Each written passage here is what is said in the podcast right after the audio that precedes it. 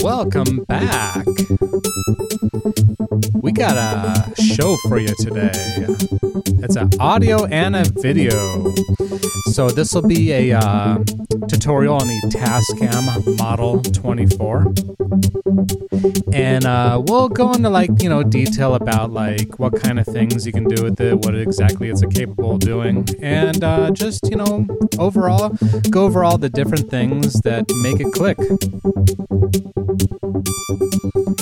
And I just want to remind everybody that uh, this is uh, pretty much a show that's based off of my opinion. It's an opinion based show. Uh, so everything that I'm doing, just take it with a grain of salt.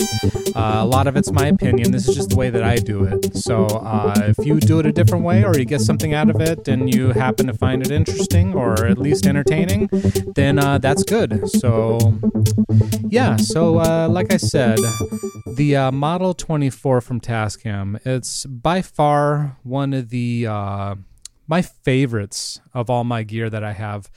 Uh, to be completely honest, this thing has taken a lot of my work to different levels, uh, great and beyond. You know, I can't stress it enough. I really, I really do enjoy this mixer, and uh, the Tascam Model 24 is. Uh, it's it's quite a big mixer. So to be complete completely uh, honest about it, uh, this is one of the larger mixers that you might want to invest in if you have maybe like a lot of different types of instruments you want to plug in. But uh, yeah, uh, overall, it's in size is relatively large compared to most mixers. So uh, to keep that in mind or keep it in perspective that uh, not everybody this will be the best solution for depending on what kind of studio you have or you know how much room you have on your desk or where you want to mount it or whatever uh, it can it can be um, a big one. So so just keep that in mind yeah. So the the thing that i do enjoy about it though even though it's maybe overkill for some people, uh, is that it has so many features and so many things that you just continue to keep discovering. And even though if you think that you may or may not understand something about it, uh, give it time. You know, uh, the more and more that I look into it, and the more and more that I, you know, start using physically all these different things on the on the board, uh, I, I do learn more and more all the time. And there are like little ways to bypass and do little tricks and stuff that will help you further on down the road uh, when it comes to getting like creative, uh, when it comes to mixing things properly, or whether you're just like trying to do maybe like a live stream or something. And uh, you can't quite figure out what's you know how to get it to work the proper way. Uh, but this thing is capable of doing pretty much anything. So whether it be through the usb or whether you do it pretty much just all live on the board itself uh, this thing is capable of doing a lot of different things and so ba- basically what i want to do with these tutorials is just go through well we'll start with the basics i guess and we'll just go through and just kind of explain what the board has and what kind of different things you can do with it. So, uh, we'll basically talk about like each individual track. We'll go through and discuss what all these little knobs are for. Uh, we'll talk about ways of connecting things. Uh, we'll talk about like the do's and don'ts of actually having this board. So these are all different things that we'll talk about and we'll explore. So uh, if you're into this board, um, I would definitely say that it's uh, something that I do recommend. Uh, if you're into having you know multitude of like uh, mixing channels or just a uh, you know the variety of things that are on here. It just has pretty much everything that you need. And not to mention for the price it's also it's relatively priced uh, in a good area compared to most mixers that are in its league. And it's not it doesn't lack quality either. So the one thing i do enjoy about the tascam is that it's got a lot of good quality features and so the board itself is is in my opinion very very good quality in quality i guess. So uh, without further ado i guess we'll just go with it and we'll talk about this. Uh, this will be kind of one of my i did a, a tascam kind of like a tutorial on how to do live streaming and set up live streaming through like FL Studios and stuff. So this will just be a continuation. We'll just go through and we'll, uh, I guess we'll start from here. Uh, so you have uh, 24 channels and physically there are 22 on this board. So if you start from the beginning here, one, and you end up over here, 22. Uh, 23 and 24 are actually built into the mixer. So those uh, are going to be like your stereo main, uh, what do you call main two tracks that you you know this like dumbed down to a stereo track so that's why they call it a 24 channel mixer and uh, not to mention there's also stereo channels too. So that's also a nice handy feature to have if you're how do you say into recording things in stereo uh, you have, let's see here, four stereo channels. You also have a Bluetooth, which is also stereo. You have also RCA. You also have a, a eighth inch jack stereo for like things like iPads or your phone that actually still have the actual little connectivity plug or whatever you call it uh, input on the phone or anything that has that input you can actually plug in there. And um, if you notice, uh, each one of these channels has obviously got a mic input. So every every single channel is, is equipped with a mic input. So you can actually plug in quite a few microphones on this thing. So if you're doing like a show that requires a lot of microphones, you have a lot of those ports. You also then have a quarter inch TS or TRS. I always get the the terminology a little backwards. So TRS and TRS, I'll show you what a TRS cable looks like here.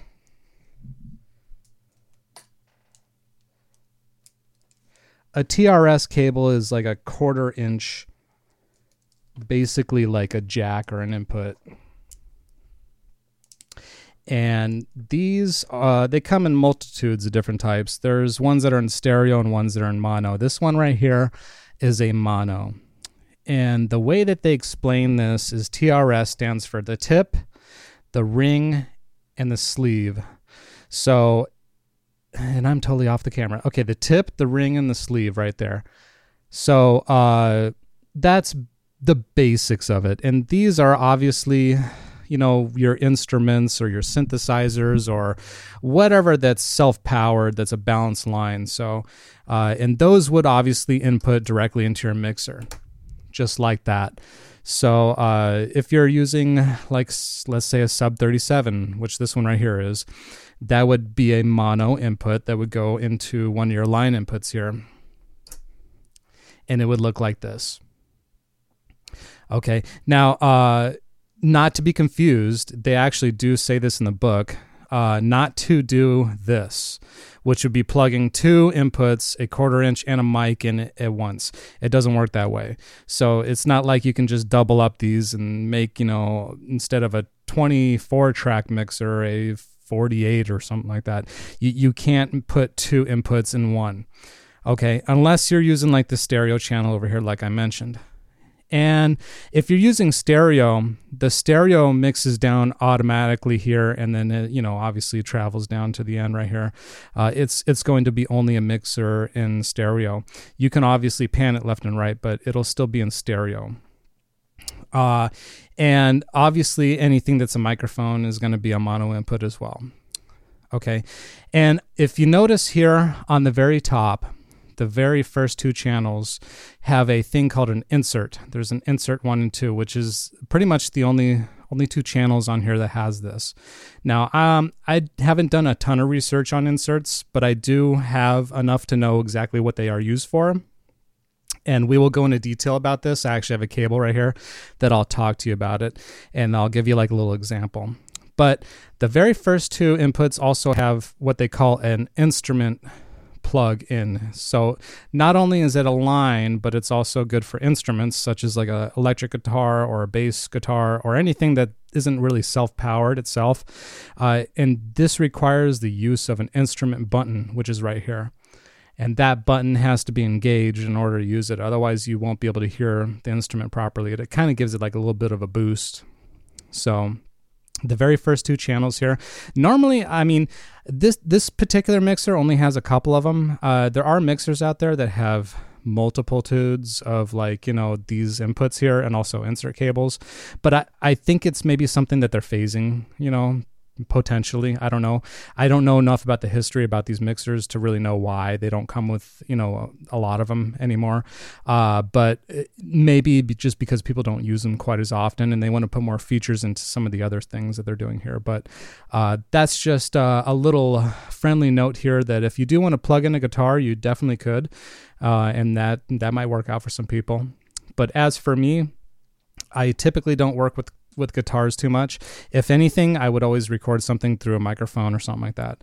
But uh, it, besides that, all these are just mono inputs right here. So you have mono inputs all the way from 1 to, let me see here, 1 to 12.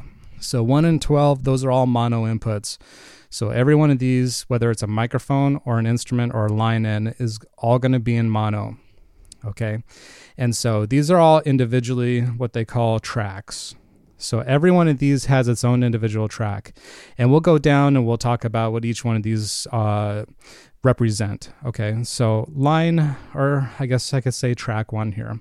Nothing's plugged in plugged in right now, but uh, the reason why I don't plug in one and two is because when you're when you're mapping your audio, especially when you're plugged into your computer, uh, you do need these first two channels uh, to basically render audio back to your mixer uh, from your computer. Now, this is strictly only within the USB mode. Now, when you're plugged in USB mode and you're using this as an audio interface, this is going to be your left and your right channels. So I left, I, I actually labeled these left and right channels. So it's basically like your main, your main, uh, not necessarily out, but your main monitor.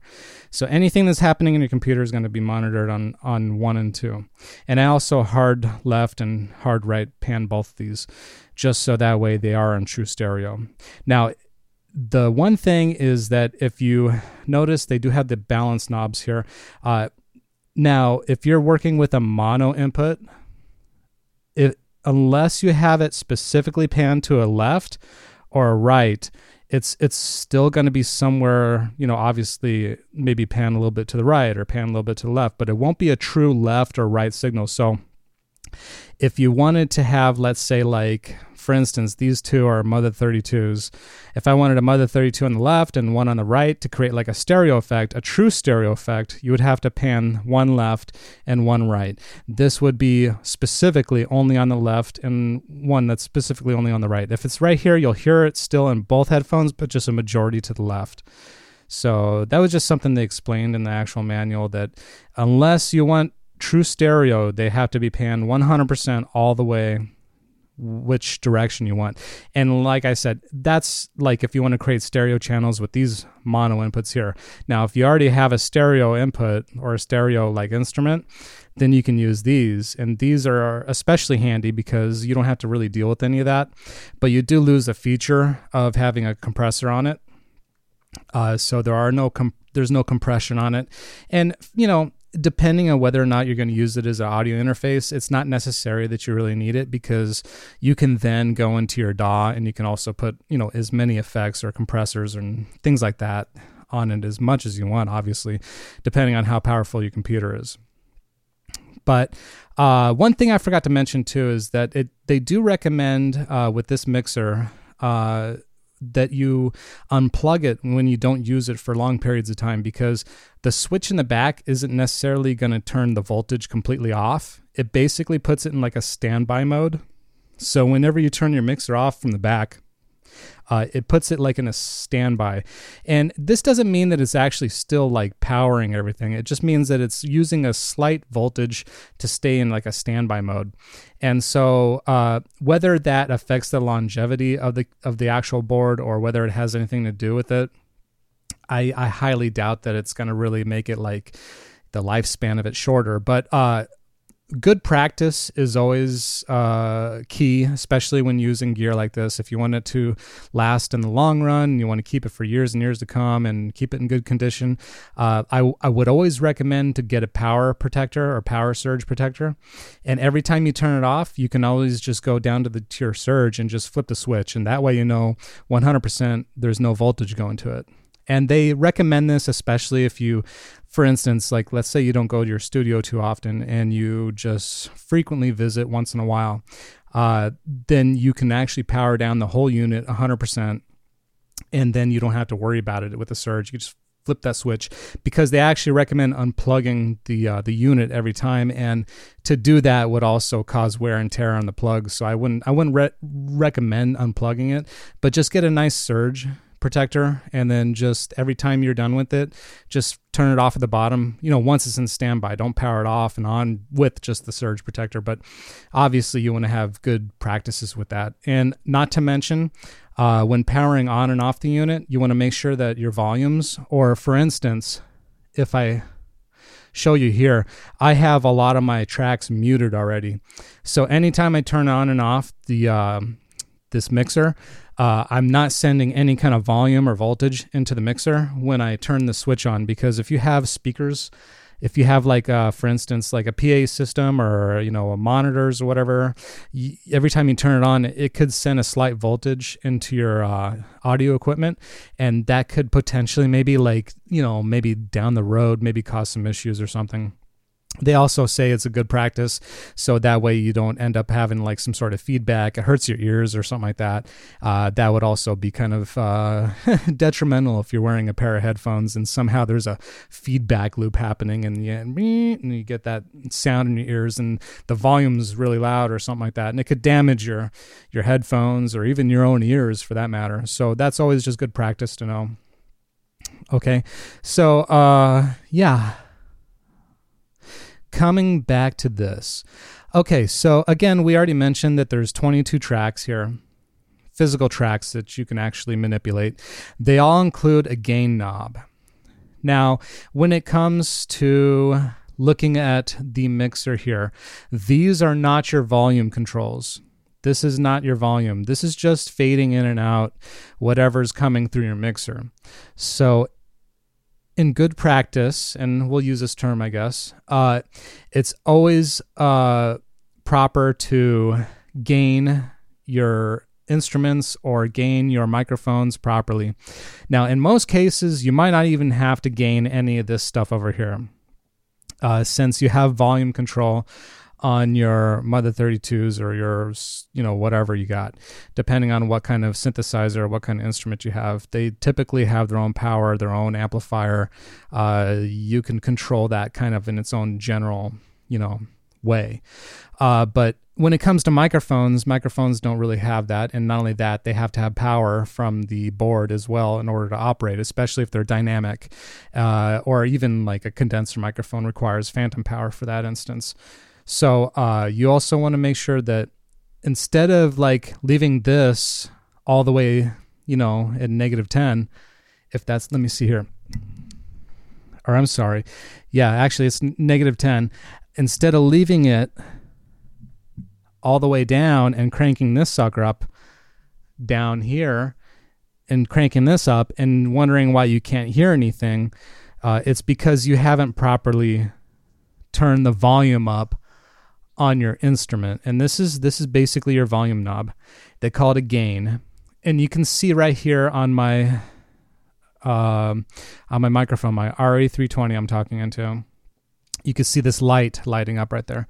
And that light indicates that there's signal coming through proper signal in fact. So every time that light comes on it's almost like telling you that there's signal coming through. And of course you have uh, a low cut right here too. So if you want to cut even more frequency off, it sounds a little more different now. And basically, when you're using this mixer as an audio interface, the only portion of this mixer that you really need to keep in key or keep keep in mind here is this general area up to the white up to this little white label here. Okay? Cuz the rest of this doesn't compute with the rest of your workflow when you're using it as a uh, audio interface. This is strictly only for like live use. Okay. Obviously, I have this muted right now, so none of this is is coming into effect on uh, my you know in FL Studios. Not to mention, they're also in what they call PC mode. And there's three different modes. So that would be the next thing we're going to talk about. So, PC mode is strictly, uh, basically, you're only going to monitor it when it's in like a DAW or whether you're just listening to, like, let's say a song in Windows Media Player.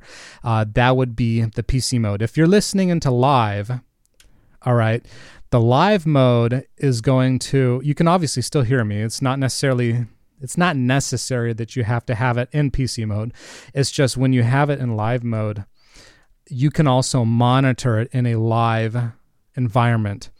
So basically, to put it in perspective, it basically mutes when you go into PC mode, it mutes all live monitoring as if you were to use this you know, without a computer. Uh, but with live, and you are connected to to like a computer or something. As soon as I unmute this, now everything's going to come through. I'll actually hear myself like in a doubled manner, in a sense. Uh, so we always want to make sure that when we're in like computer mode or PC mode, uh, that we're monitoring ourselves through like FL Studios in like FL Studios or something with our with our mixer here. So this is like my FL Studios mixing setup that I have in here.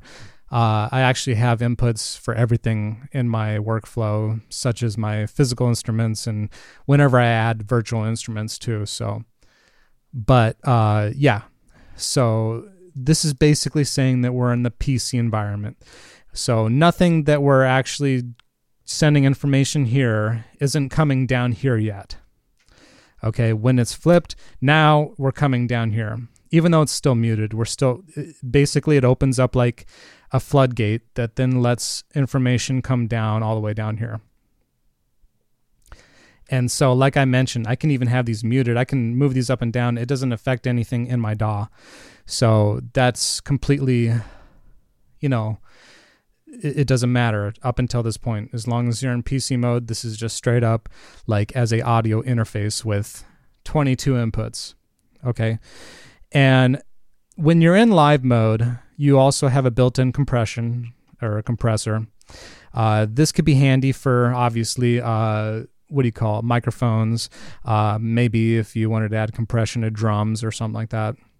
Anything typically that's like recorded with like you know microphone uh, compression sometimes can help and obviously you have your eq so you have you know your highs your mids your and your lows and these are all done on like you know uh, what do you call measurements of hertz. So if you take a look here uh, this one here it goes from minus 15 to plus 15 all right and that's on the high end. These two are mids. I think this top one here is more of like a uh, like a uh, it's a higher mid frequency and this is like the lower mid frequencies which is kind of interesting you know that you have the two of these normally on most mixers it's just you know the high mid and low uh, you necessarily don't have two of these as far as i know so this mixer actually includes that.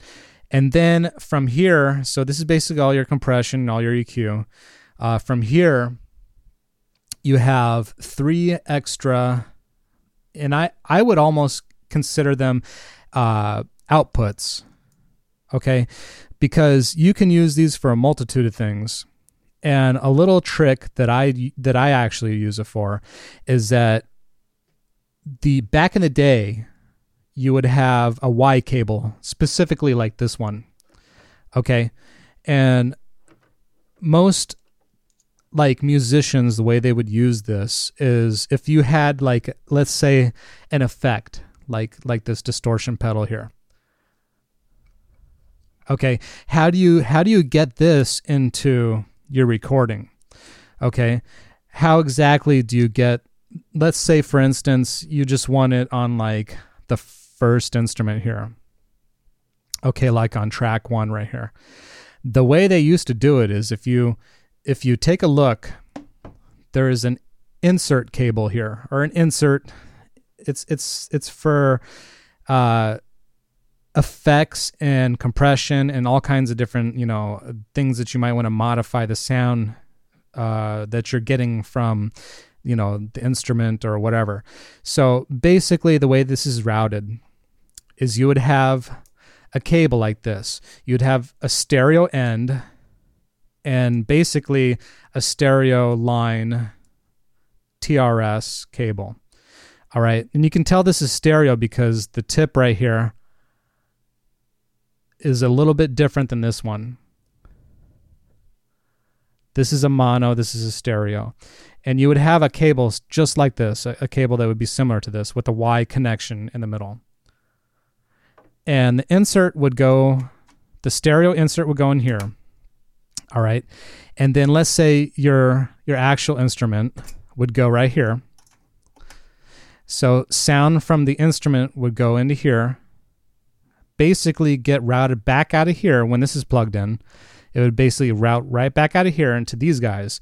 And these guys would act as like a split in the connection. So if you're looking at like this distortion pedal, all right, now determining whether determining whether or not which one is input and output, uh, you would have to you know I forget exactly which one is is is the input and output, but you you'll figure it out as soon as you start plugging things in. I'm sure you'll find out. But you would take the input and then you would run the output, I mean, the output right here, and then this would be like your effects. Okay, so you would take the sound coming out of your instrument.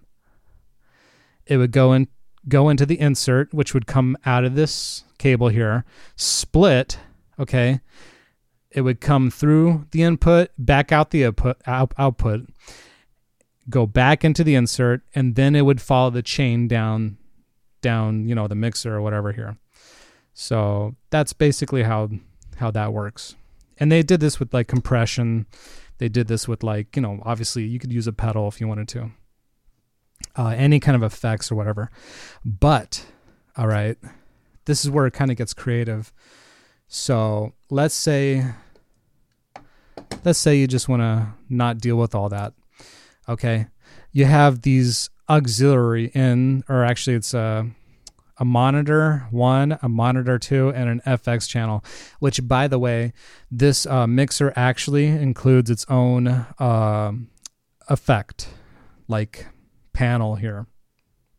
And this effect panel it's actually listed right here, a digital effect processor. Uh, when it's enabled, you can actually choose from 16 different uh, types of like it's, it's like reverb and uh, like a studio sound, a live sound, delays, ping pong chorus effect. Uh, you can add those simply by just turning up an FX channel. And as long as you're sending it to, you have to make sure you're sending FX to the FX channel so this would be like your main knob, how much FX that you want to send, and then which channel you're going to send it to. So you would find out, okay, this is my microphone. I wanted to send this FX to this channel, and this gets sent to a master channel. Uh, that's just like an FX master channel. Uh, that would just be sent to its like own dedicated stereo FX channel. Okay. Now that's handy. It's very handy, especially if you wanted to send effects to the monitor one and two. But uh, if you're not familiar with monitors, you know, normally when you see the guys up on stage and they're playing like a, you know, like a band or something like that, they have these uh, big speakers laying on the ground in front of them so they can monitor what they're actually playing. Otherwise, if everything's just going out to the audience, you know, you wouldn't hear yourself play or whatever. Now, this is a multitude of like different ways you could do it. You could be wearing just like, you know, earbuds or something that has like a monitor signal sent out. Uh, now, typically, if you think about this, there's a, a monitor one and a monitor two. So technically, you have like two channels you can actually kind of make that into a stereo. Okay. So what I do, what I know, well, what I use it for is that I have the monitor channels, which are up here. There's a monitor one and two. If you can't see that, This is the monitor 2 and this is monitor 1 that goes out of my board. So this is a, this is an output. Okay. And whichever one of these I turn up on any channel, this gets sent out. Okay. So for instance, if I'm sending out information from my microphone, okay, this monitor 2 and monitor 1, this gets this gets sent out to anything that I want it to. And the one I have it sent out to right now is is my Big Sky reverb. So this effects pedal over there, this Big Sky reverb has monitor 1 and 2 into this unit and then I take the outs of the Big Sky, okay, and I routed them to its own dedicated stereo channel which is right here. So this is my Big Sky reverb, and this is like one of the one of the things that I it, it kind of blew my mind when I first kind of figured it out, and I was like, yeah, that's right. You could just take you could take outputs from the mixer, mix them out to any kind of stereo, you know, reverb, uh, doesn't matter, a- any kind of effect, and then mix it back down to a stereo channel in your mixer, and then so any instrument that's on here okay, any instrument from, you know, all these guys, I can then add reverb. So if I wanted to add reverb to this one, reverb, reverb to that one, uh, that's all within reach. Now this could be used for multitude of things. It doesn't have to just be used for you know reverb or effects or whatever. But but this is like the easiest way that I found out how to do it, and that's what I use these particular channels for.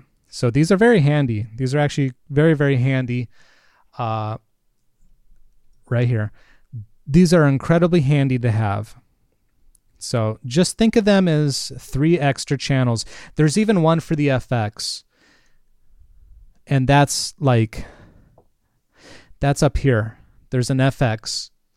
I don't know if you can really see that, but there's an FX output here too uh, right next to the monitor one and monitor two. And this would be the FX one right here. It's the third one. So monitor one, monitor two, and FX. Yeah. So like I said, just just think of those as like three extra outputs that you can send to anything. Now, uh, the way you use this FX knob, if you don't want to use the input here, you have to make sure that you disable uh, the you know the effect the digital effect processor that's on this. And then it basically adds you know you could use it just just use it as like another output. So that's that's kind of a handy little thing to actually you know figure out and use for your advantage. So i always thought that there's got to be a way to do this and i found out that it's right here. That's basically the easiest way to do it in simple terms, okay? In simple terms of just doing it live, okay? Now, all this, like I said, makes no difference if you're just using these as an audio interface, though. So if I'm just like I normally use FL Studios, I'm only using this portion of the mixer for the most part of it. Now, if I happen to just, you know, feel lucky and I wanted to just live everything and, you know, do a show on this SD card or something, then that's definitely an option. Now, everything could be then controlled through this Tascam monitor here. It's like a little display port. It shows your inputs and outputs. It even has like you can actually see and monitor your input, your output, uh, PC return, all that stuff and that actually goes into some even deeper stuff because you can actually then return tracks back from your your DAW back to these. Okay. And as long as you go into your mixer settings and send an output back out to this. Now you won't you probably won't actually hear it in your DAW. You'll probably hear it here. Uh, so that's just some additional stuff. It probably goes even deeper than what we're going to do, but yeah. So these these are pretty universal. Everything on here is fairly universal. And that's that's very nice. It's very handy. So and continuing down on, obviously you have your pan left and right. Now, as for pan left and right, uh, again, since I'm using this as an audio interface, it doesn't affect anything on here. Uh, uh, this would be handy if you wanted to, like, for instance, have like one instrument going this way. So I actually have uh, my Korg, if I'm in live mode, it's more centered to the right. Uh, if I wanted to, I can, you know, pan a 32 that way or a 32 this way. And it just kind of gives it a stereo effect. And that's all, you know, creativity and what you want to do with it. So that's your pan knob, obviously. And each channel's got their own pan knob. Now, if it's a stereo channel, it's obviously going to favor more the left or the right, uh, you know, in in stereo, I guess. I'm even wondering if that's you know even really worth messing with if you already have stereo uh, but yeah it's still there and the one thing about the stereo inputs uh, the stereo inputs uh, don't have a compressor first off and they don't have the double mid-range adjustments so again this would be more like your traditional high mid and low so they lack the second mid tuning and they just have a high, mid, and low, no compression. And then for Bluetooth, it's even more dumbed down. So this is ultimately handy if, like, for instance, you have your phone and it has Bluetooth support and you just wanted to play like a song off your phone and then it just was going to mix in with like whatever you're doing. Um, maybe you're practicing or something like that. And then you just want to have a back track for something you're practicing and then your instruments obviously will you'll monitor those and then you'll monitor what's your backtrack or whatever you might call it and ultimately this is paired in with the same channel as like the eighth inch jack which would be it would be roughly like your traditional like headphone jack that would right above Bluetooth, they have a stereo input for that. So you get one of those as well on the Bluetooth channel. Now, if you don't want to use Bluetooth and you don't care about it, eh, there's a mute switch here that allows Bluetooth not to get, you know, to come through. And keep in mind too, if you have your phone connected to your mixer, and this is just something that I've, you know, it's personal uh, experience with, uh, if your Bluetooth is connected and you get a phone call, uh, you'll hear uh, even if your phone's on silent, you'll hear a like a code, like a like a thing going through. And so if you're if you're doing something and that that bothers you, make sure you mute your Bluetooth because it'll come through. E- even I think even if this down here is muted, even if your main track is muted because if you're like again like i said if you're in your daw and this is coming through and this is one of your inputs you'll you'll receive that and it, it could potentially like i don't know throw you off or something. So and then above that even higher above that there's like an rca left and right. It's like the yellow and red input like something like on a like you know an old stereo might have something from like a home theater or something like that. So those are basically, in a rough way, all your inputs. And like I said, 1 through 12 are all mono, 12 through 22 are stereo. And then basically everything has like a PC return stereo 23 and 24, which is like a digital one. They don't really tell you that uh, obviously looking at the board.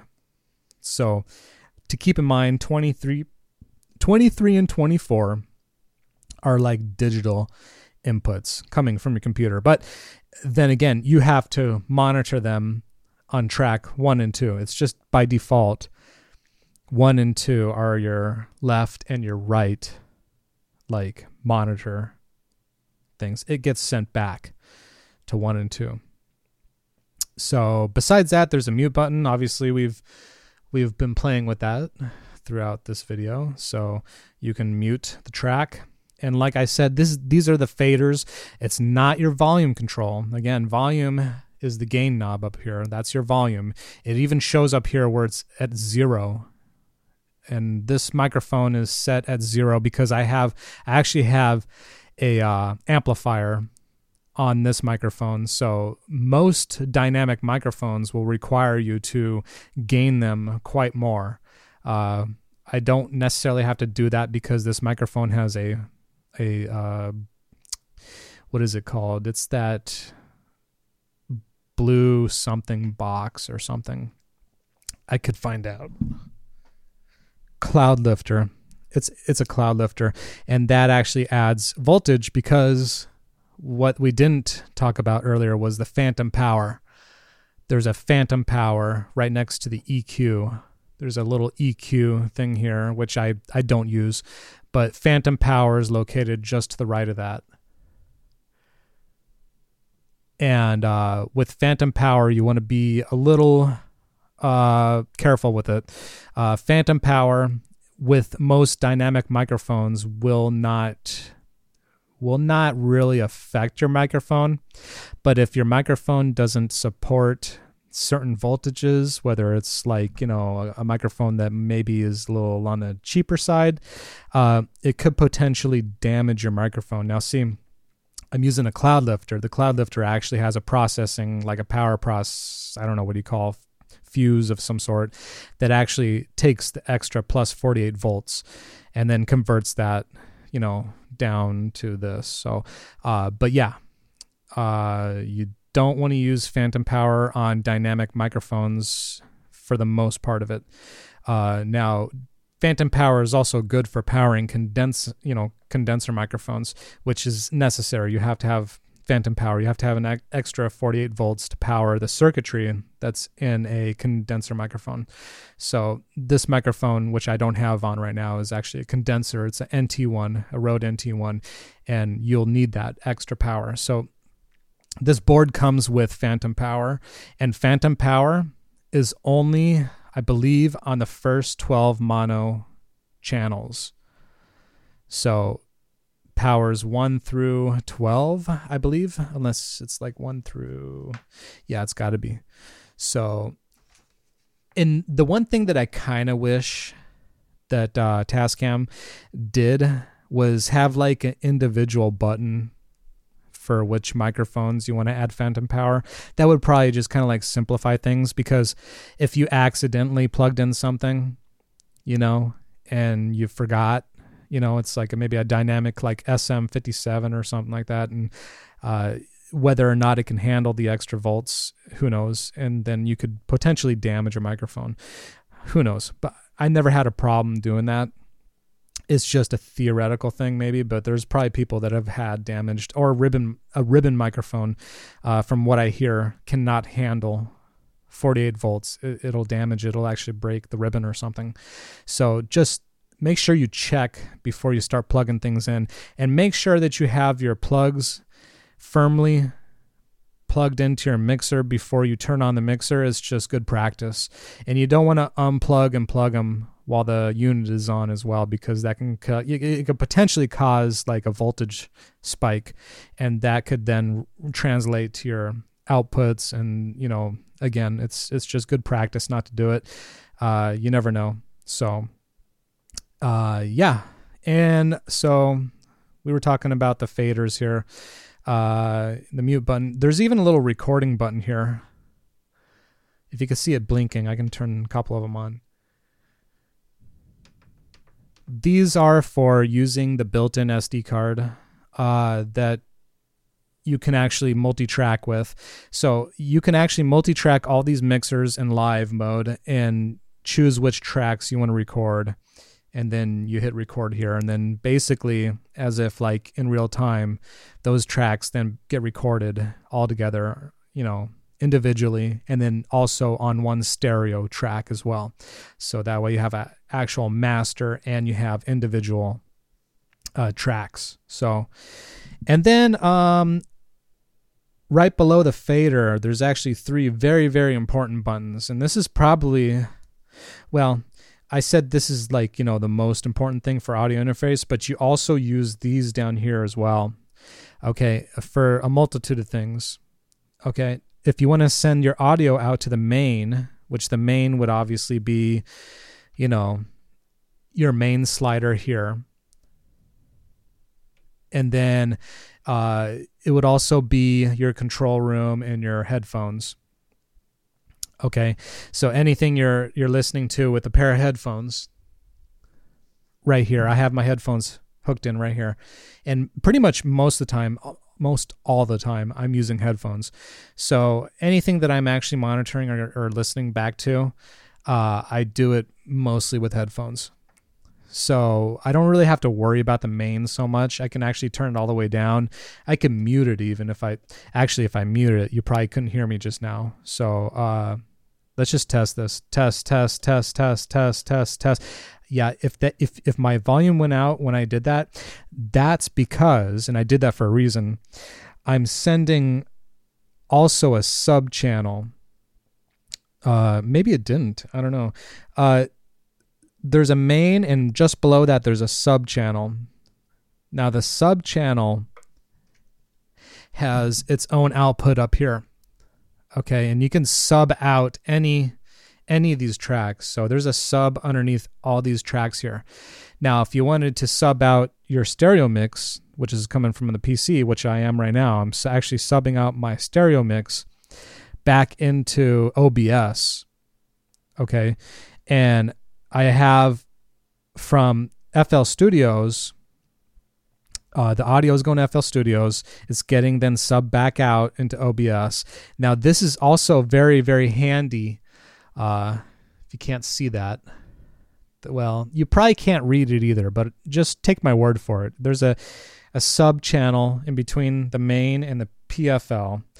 Uh, this allows you to sub any of these channels down to your own very own mix. And this is important, especially if you wanted to do like a live show with somebody. Because let's say you're monitoring somebody, you know, you obviously don't want to send your monitor back out to your friend who then gets a double of like his voice or a constant delay or echo effect or like a feedback. So you can choose which channels you want to send back out. Now, if if you're in a live environment, it's even easier. So, for instance, I just want to send my microphone out to, you know, my pal or whatever.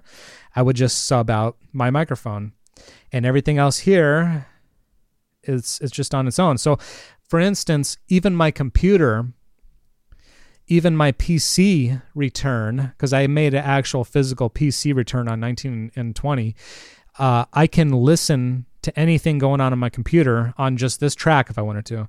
Now, if I sent that out to my pal, obviously he's going to hear himself and it's going to create distortion. It'll probably create a really loud buzz or a hum or something like that. It'll probably kill your ears. Uh, this, I could choose not to send that and just send my microphone or let's say my synthesizer or let's say something over here. And then you could basically mix down your whole studio to just a sub out so that way you're talking to the other guy on the other end. Now that's the easiest, the most simplest way to do it. You know, if you just wanted to jump right into it and just be done with it. But if you want to have like studio effects, if you want to run it through your DAW, if you want to like, you know, add different effects and stuff, then you there's a few more processes or a few more steps that are involved. And if you want, you can check out the last Tascam tutorial that I made. It's actually one that I did ahead of time. Uh, it's it tells you exactly how to set it up in your DAW. So that way, this which is already kind of overwhelming. Well, just imagine inside your DAW, it's even more overwhelming. There's a lot more testing and things you have to do in order to get something to work through there.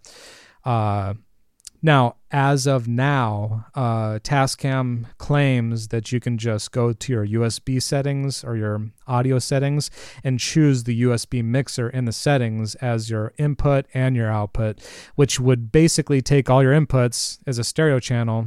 That would just be all your, you know, obviously your inputs, and then your outputs would be totally separate. But as of now, as far as I know, it just for some reason doesn't function. But that's a whole nother story. Uh, check that video out if you want to find out how to do it. Uh, it's very interesting. So, uh, but basically, and I know I say that a lot. uh, because you know you want to think of this as as basic as you possibly can. Otherwise, it's daunting, it's very scary, and it's overwhelming. So, yeah, and especially if you know nothing about the stuff, you definitely don't want to damage a twelve hundred dollar mixer, uh, which I think you can get them for like around a thousand on sale. So yeah, if you can get the, you know the deal, which I got it for nine ninety nine, it's a great deal for what you get here. It's uh, absolutely mind blowing. So, uh, so uh, the last one I didn't mention is PFL, which means pre-fade listen. Now I don't ever mess with this. Uh, it's just something that I don't necessarily need or use. It's probably something used for more of like a live environment. Uh, far as I know, uh, it like it's kind of like a if I'm guessing right, it's kind of like a solo button or something like that. So if you wanted to like hear a track on its own before you send it or something, I think, while everything else I think still gets maybe sent out to the man. I, I don't know. I mean, even if I put it on, I don't really know exactly how or what to use it for. Uh, but I do know that if you do have PFL or AFL enabled, there is a little red LED that lights up here to let you know because some people might think their mixer's broken and all they had was a PFL or something enabled and it was just you know there's a little thing that tells you right there cuz yeah if you do this I don't know you might not be able to hear what I'm saying if I do that but uh, yeah so these three main controls and the top ones are pretty much your main ones for like using a DAW or something like that uh, and the rest this is all just kind of for live you know and uh, that's kind of like the breakdown of how it all works. Now, of course, all your outputs here, you know, if you if you like messing with inputs and outputs, you can kind of figure out what all that does on its own, and you know, make up your own story with that. Uh, but that's those are essentially like the basics of like everything on this this uh, mixer, and uh, if you don't know what an XLR cable looks like, it's a three three pin cable that would just pop right into the top up here. Yeah, I'm kind of covering it, but it would go into one of these inputs just like that, and then this one would go out to like your to like your microphone or whatever. And they're typically mostly just used for microphones.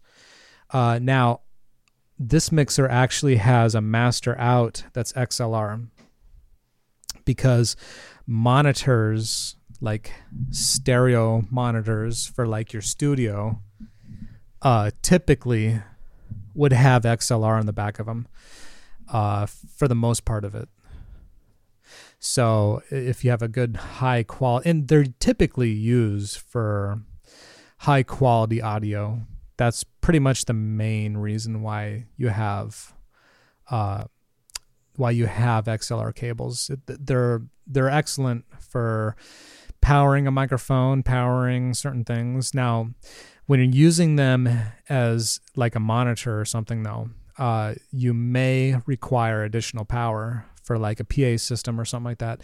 It's either self-powered or it's like a passive speaker that requires an amplifier. So that can also be an extra step into that. So uh, just keep in mind this board if you do want to use the uh, the main feed or the main out here.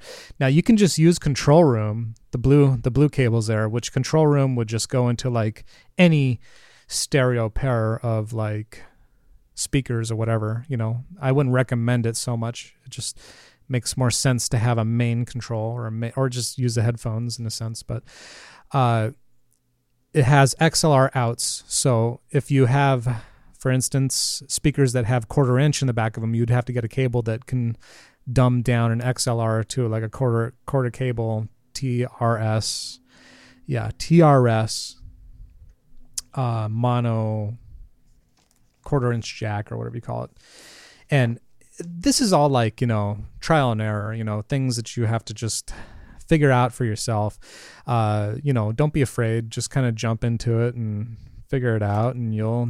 I'm sure you'll figure it out on your own. It took me a while though, so just you know keep in mind that uh, uh, you know, learning this stuff. It took me like a year and a half just to get the basics of like this Tascam mixer down. Uh, so, and that's that's without taking any kind of like lessons or any kind of like you know professional advice on it. So uh, it's it's one of those things you kind of have to like work on over time. So that's essential, especially with any kind of uh, with any kind of uh, what do you call any kind of program or any kind of like piece of hardware or any kind of instrument. Uh, it's it's definitely essential to to like figure out things, you know, slowly, you know, first. Uh, not necessary that you have to figure it out all at once. But all right, so now we're like we're in the mixer, okay, on FL Studios, and this is just the way I have it set up. It doesn't necessarily reflect what you got, uh, nor does it reflect what your DAW might look like or whatever. But um, just to make sense here, just ignore this PC audio one here. Uh, this PC audio, just just ignore that for now, because the PC audio it's it's just being routed back to OBS. Okay, so when you are officially setting up your equipment, uh, whether it be your microphone, which is right here is Electro RE320, Electro Voice, uh, you want to make sure that you have the correct input. Okay, so if you want to go to, I'll just maybe I'll just show you how you, how it's all set up from the beginning. Uh, when you go into your audio preferences, hold on. If you go into your audio preferences, you'll see that you have MIDI, audio, general, blah blah blah. They're they're all kind of relatively the same. Uh, the device that you're looking for, because there's many of them. Okay. Uh, there's direct sounds. This is like some of the inputs that I have, which is primary sound driver, speakers. Which this is actually a built-on audio uh, on the actual motherboard. And I think I disabled it though uh, you know, you have it actually does have speakers model 24 and it does show that there, but it, it needs to be an ASIO device. So you would want to come down here and you want to look for model mixer ASIO. That's the one I normally use. Uh, typically, this is going to take full, uh, how do you say, full like resource or whatever. It's going to dedicate all of its resources to FL Studios. So typically, in this manner, if I were to like go on YouTube or something, uh, and play like something like on YouTube, it probably won't play that audio because I'm in FL Studios right now. Every, all my audio is now being forced through FL Studios. So uh, now, what Tascam says, and I don't know if this is 100% true, but if you look here, it shows you the 44, 44 one you know, it's like, I don't know, 441, 44,000. Uh, it shows you details here. It shows you the hertz. It shows you the inputs, the outputs, the latency. It shows you the, uh, I don't know, some impedance plugins. Uh, so anyway, and then essentially it'll show you your milliseconds and delay or whatever, depending on what you have to set it to. Uh, typically, people will use 44. There, you know, 48. It's you you could use that too. Some people might have a problem with it depending on whether their computer can handle it or not. Uh, but 44 4400 or 44,000, yeah, would be probably the one to use in most situations. And uh, you you do have the option using 16 or 24 bit. It's like a I don't know. It's like an additional like how much more detail you want to pick up. Uh, so 4400 and I think 24 bit or something like that is typically like standard. That's like the highest quality. I mean, you could literally like record anything and it, will sound amazing, you know. Uh, so that's your sample rate. Uh, so what they say on Tascam on their manual is that if you have anything playing through Windows that runs the exact same sample rate, uh, audio will come through. So whether it be if you're on like iTunes or Windows Media Player or YouTube, supposedly I haven't tested it, but they say that if you're running your sample rate exactly the same on any device throughout your computer or whatever, that it should also play together. Uh, in this case, I haven't tested, nor did I really. I was really interested in, in doing it because I actually have my. Uh, I actually have my PC audio coming in right here. And so anytime that I want to monitor something that's happening on my PC, because I have a direct input into my mixer on 19 and 20, I can then unmute this and then I can like listen to anything that I want to coming through anything through my computer because I have a built-in sound card. I have a built-in uh, uh, Sound Blaster XFI sound card, which supposedly helps take a lot of the load off the CPU. So hopefully it's doing some processing too, and it's you know adding additional, you know, uh, power to whatever I'm doing here, if that's true or not. But essentially, that's what what I do.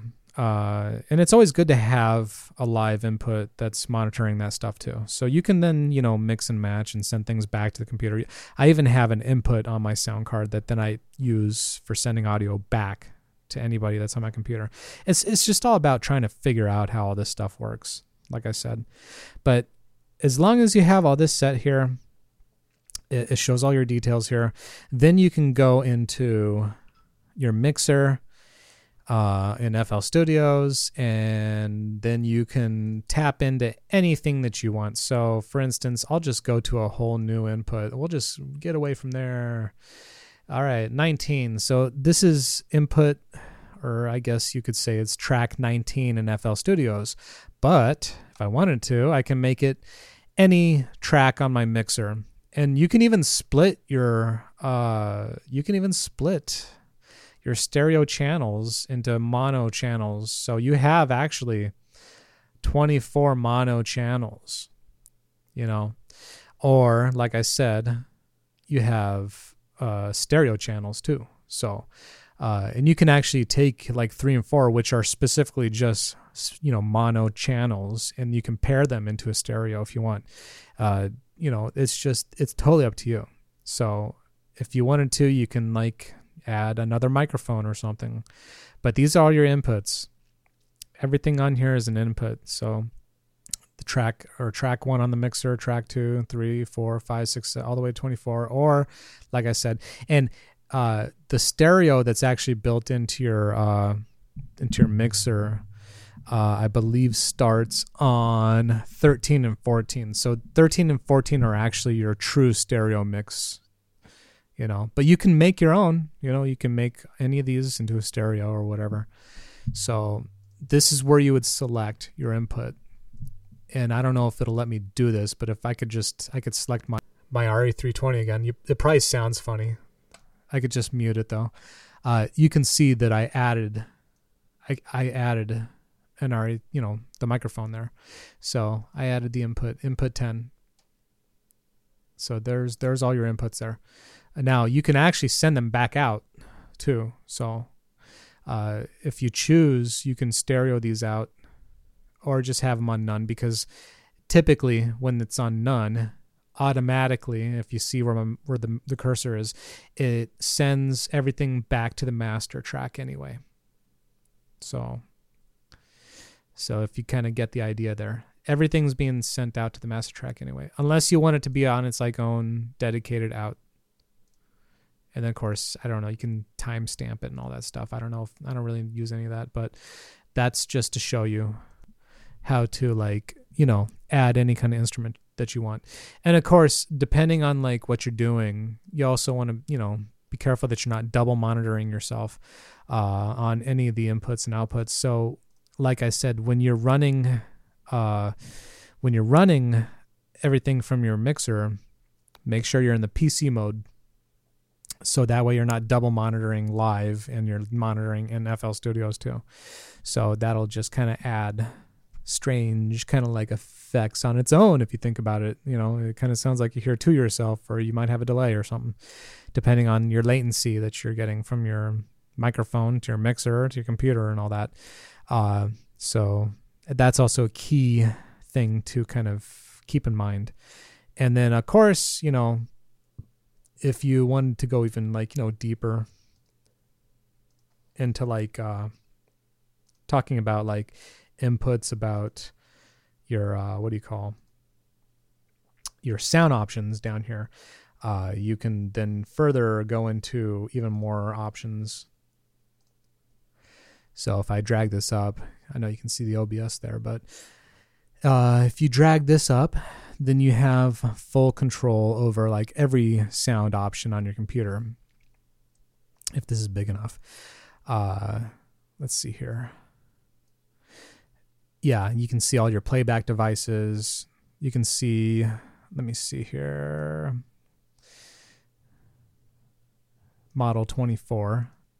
All right and then you can then go into you know the properties of it and stuff. You can check the levels. You can check you know your quality your 20 right now i guess the actual mixer's running at 4800 hertz 24 bit. So that could be one of the reasons why maybe certain audio doesn't show up properly because maybe it's not set specifically to fl studios. But uh, fl studios has like its own configuration. So all right, so uh, let's see. There was a little bit of a hiccup there, but uh, anyway, we'll go ahead and uh, we'll wrap this up here. So uh, yeah, I just wanted to show you all these different things in the video and also audio f- format. So uh, if there's any other details you want to know about, just uh, leave a comment or something, and we'll see if we'll you know go that direction and stuff. But that's the overview over the Tascam Model 24 and like I said, it's it's got a lot, a whole lot, you know, a lot of features to be honest. Lots and lots of things to discover and lots of things to you know take in and stuff. And it, it could be a lot to handle. So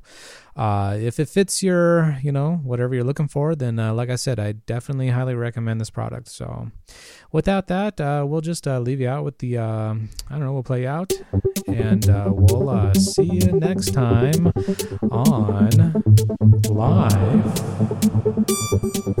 in space.